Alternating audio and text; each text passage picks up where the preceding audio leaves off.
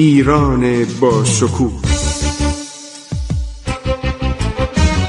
2800 سال تاریخ.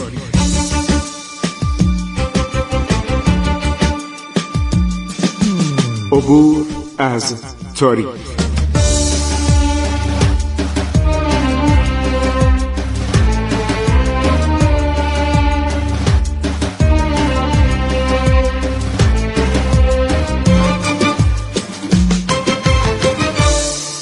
بسم الله الرحمن الرحیم.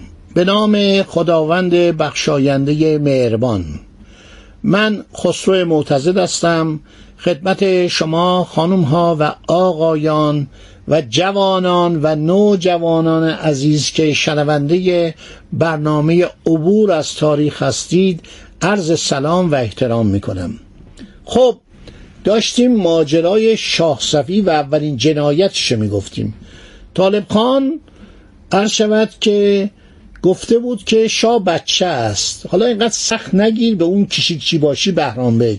بذار اقلو خان در این مجلس بس که در چادر منه باقی بمونه. در کجا؟ در ناحیه ییلاق سهند آذربایجان. شاه میشنوه. یعنی پشت چادر شاه دعوا میشه بین کشیکچی باشی و بین عرض شود که این اقلو خان که در مهمانی بود و نمی‌خواست سر کشیک خودش بره. یک جلسه تشکیل میدن روز بعد همونطور که گفتم شاه شروع می‌کنه به پرخاش میگه من تو در خانه نشسته بودی کاره ای نبودی ده سال بیکار بودی تو رو آوردم صدر اعظم کردم با تحقیر میگه این بچه است. خب اینقدر سخت نگیر یه بچه است یه پسر جوانه نرو سر کشیک بذار ما خوش باشیم. به اون کشیک چی باشی میگه آقا برو کنار بذار این اغورلوخان در مجلس بمونه. یک جلسه تشکیل میدن و به خطاب به طالب خان حاتم آبادی که پدرش عرض کردم مهندس حاتم آبادی سازنده شهر اصفهانه یکی از دانشمندان و مهندسین و آرشیتکت های بزرگ آن زمان. و البته شیخ باهایی هم بهش خیلی کمک می‌کنه. شیخ باهایی دانشمند بزرگ لبنانی که به ایران اومده بود بنا به دعوت شاه عباس و خیلی مرتوجه او بود کارهای بزرگی در ایران می‌کنه. مثلا این نان سنگک منصوب به اوه. شاه عباس میگه ما می‌خوایم یه نانی که در همه جای ایران بشه پخت بشه. البته گفتن بعضی از دانشمندان محققان کسانی که تحقیق کردن گفتن زمان ساسانی هم بوده یک تنوری در گویا ورامین کش شده مال دوران ساسانیان. ولی معمولا نان سنگک منصوب به شیخ بهاییه. آدم دانشمندان فوقلادهی بوده. خیلی دربارش کتاب نوشتن و این آدم در کنار حاتم که اردوبادی نصیری که میگن از نوادگان خاج نصیر الدین توسی بوده آمده اصفهان رو ساخته به صورت یک پایتخت بزرگ اصفهان نصف جهان. حالا این بیچاره طالب خان کشته میشه. غلامان بر سر وزیر ریختن با تبرزین هایی که در دست داشتن سر و رویش را در هم شکستن. یه وزیری که پدرش مهندس سازنده عرض شود شهر اصفهان. بوده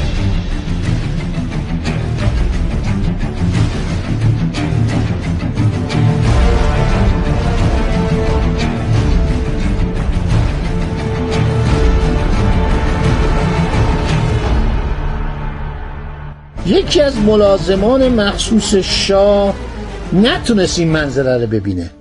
این چشمشو بست. روشم برگردون با یک حالت تنفر. یعنی چه؟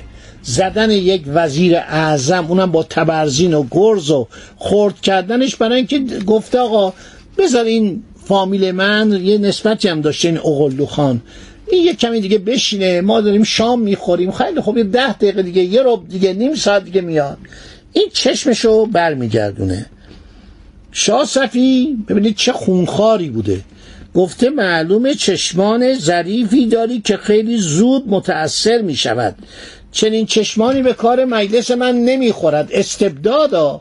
ببینید وقتی مشروطه میشه ملت ایران چند قرن بعد برای اینکه می‌خواستن استبداد نباشه. یه نفر اینطور آدم کش باشه. گفتش که چشمشو در بیارین. کسی که خیلی قصه می‌خوره و تا به دیدن مجازات منو نداره کورش کنید که بلافاصله کورش می‌کنن.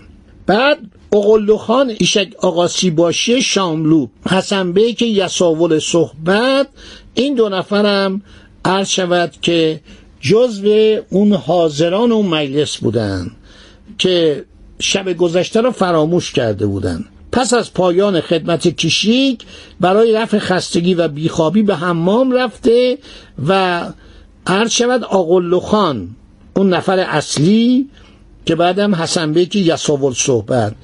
رفته بود حمام و خوابیده بود. شاه فرمان کشتن او و رفیقش را می‌داد. حسن بیک یساول که خبر قتل پدرزن خود را شنیده بود. اینا به هم فامیل بودن. وارد مجلس شد. با آشفتگی و غضب به اجازه به سوی شاه رفت. حسن خان بیگلربیگی خراسان که بر در سراپرده ایستاده بود پیش دوید.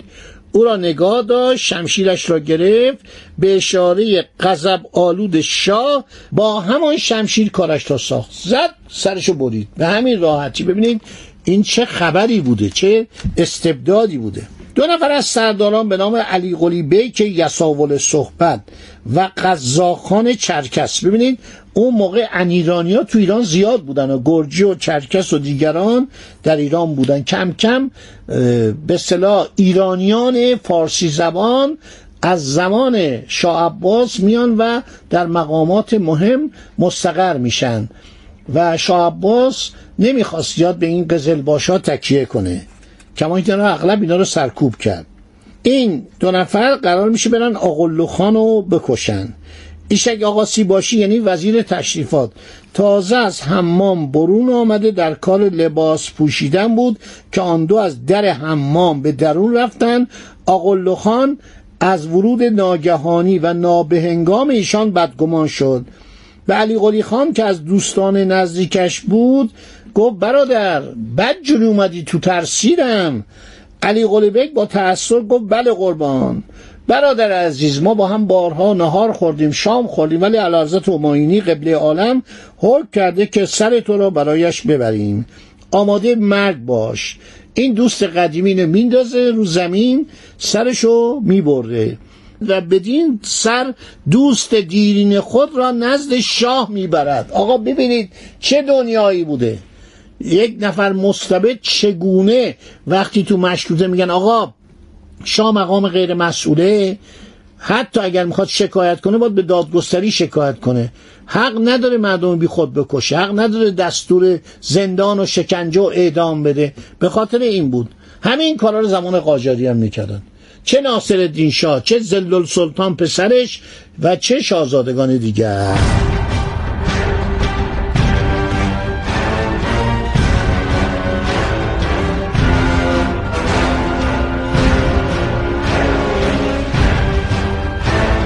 خب آقولو خان و عرض شود که گونه رو سوراخ می‌کنه انگشتران میافکند و سر دوست خود را نزد شاه می‌برد.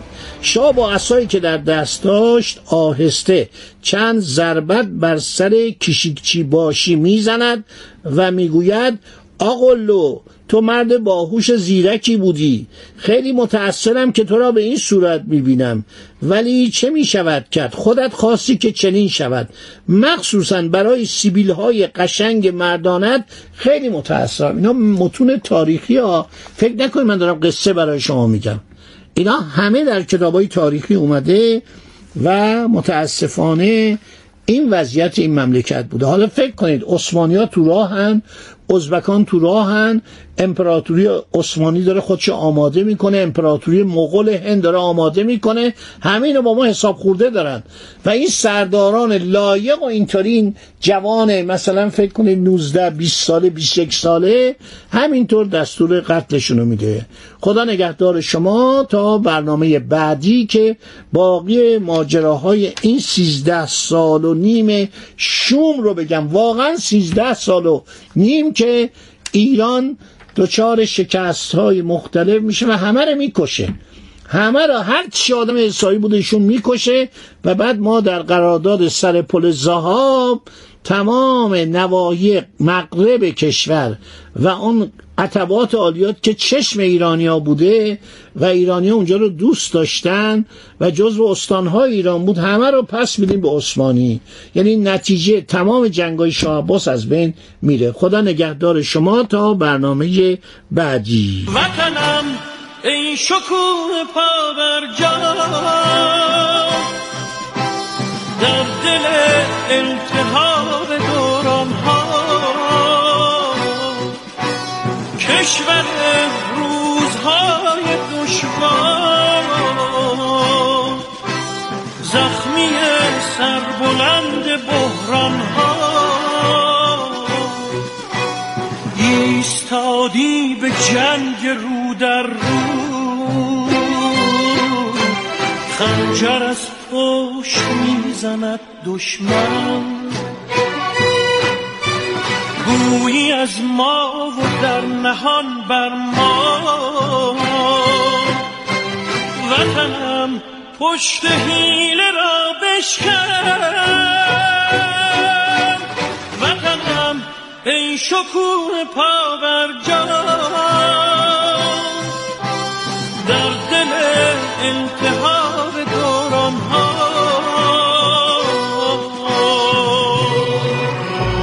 عبور از تاریخ.